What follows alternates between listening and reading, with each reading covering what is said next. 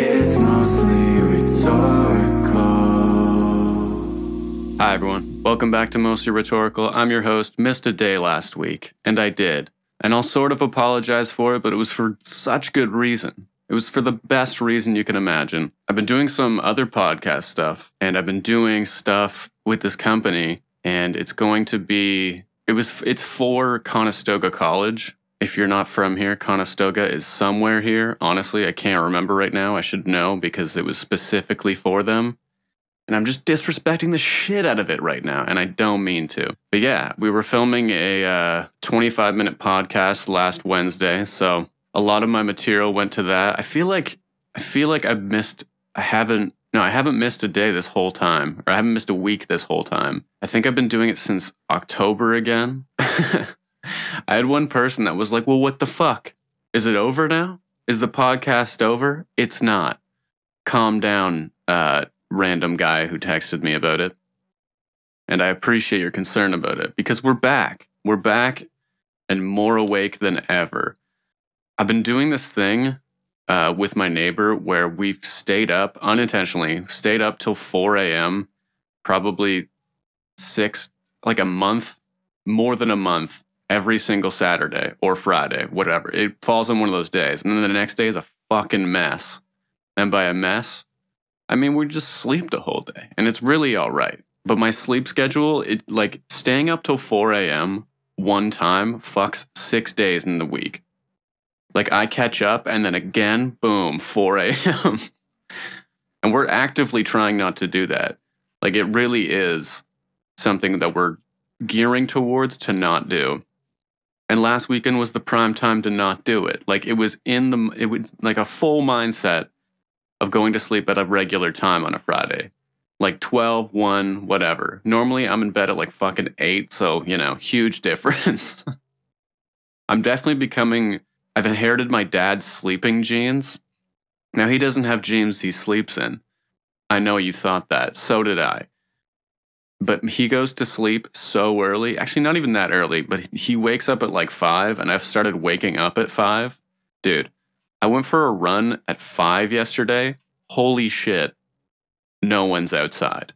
It's so terrifying. It feels very weird because like within within the next hour, it's just bustling outside. People are just talking, putting their shoes on. Really unregular things are happening outside. So I'm running.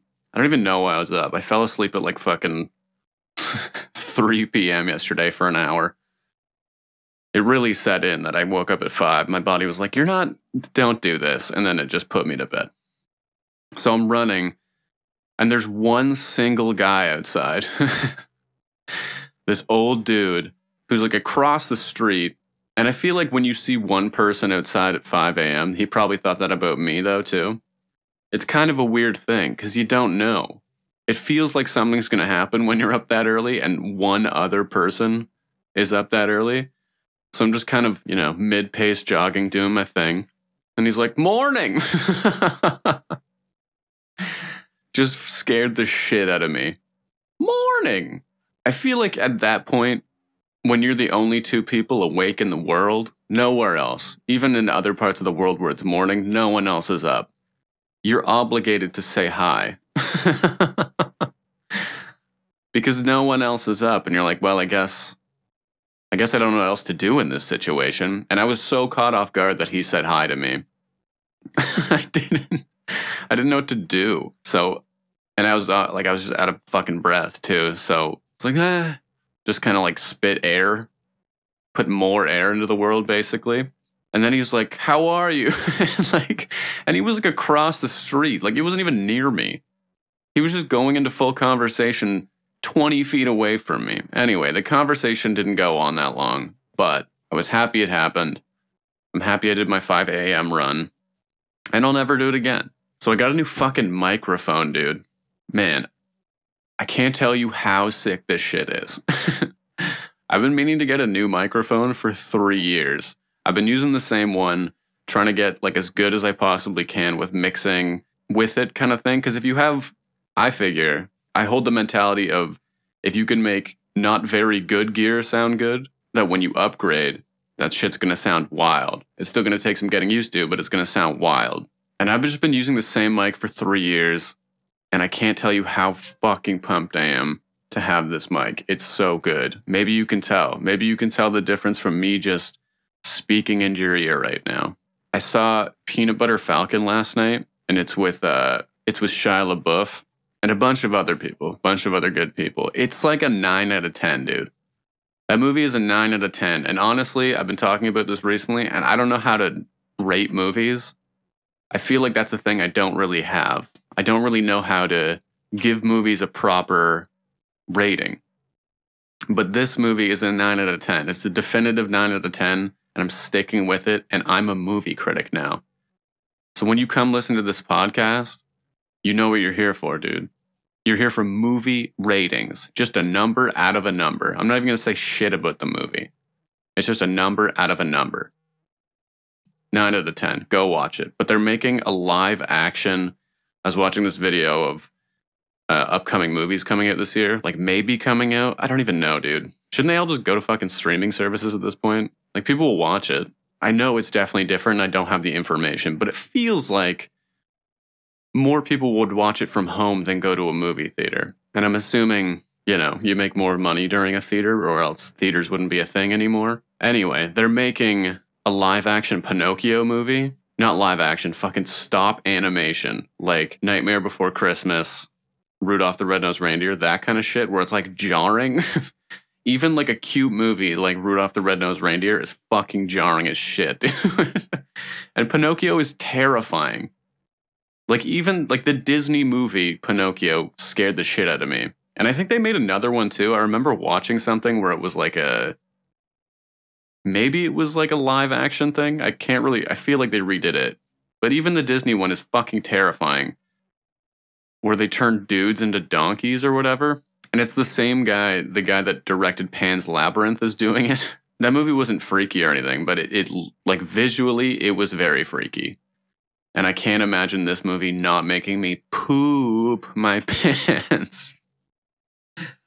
I'm excited. I, I'm definitely to watch it. I like shit that freaks me out a little bit. It's like my movie kink.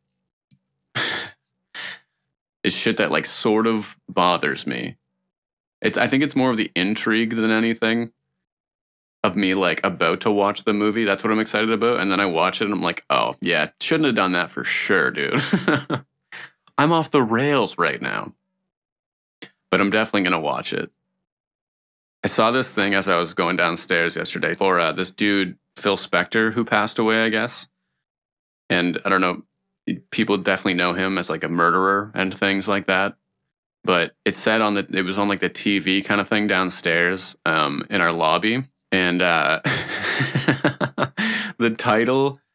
It's not funny that he died, but um, the title underneath it was like Phil Spector, musician slash murderer. like you have to be such a good musician for your title to be musician and then murderer because I feel like murderer holds, holds a fuckload of weight, dude. That's not something. that's not something that just gets like you know swept under the rug or anything.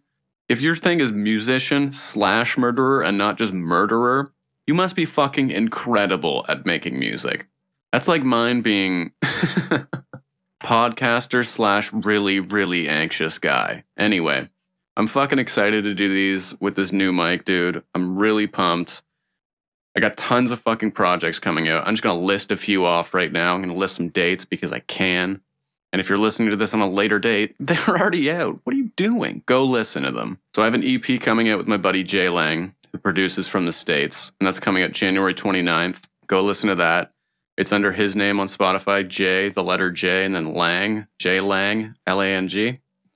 And then I have a new song coming out on the 22nd, which is this Friday, called Bailed Out under my name under Spotify, Joey Mossman. Not mostly rhetorical. It'd be funny if I just, I should just fucking broadcast my songs, eh? Off of this, just pre play them. And then I got a fucking bunch of other projects with people coming out. They're not, it's not my personal music, but it's their stuff and I'm working on it. I'm producing and mixing it. It's going to be dope, dude. I'm very excited. And uh, I hope you enjoy the rest of your day, rest of your evening, whenever you're listening to this. And every day is a gift. And I'll talk to you guys later. It's mostly rhetorical.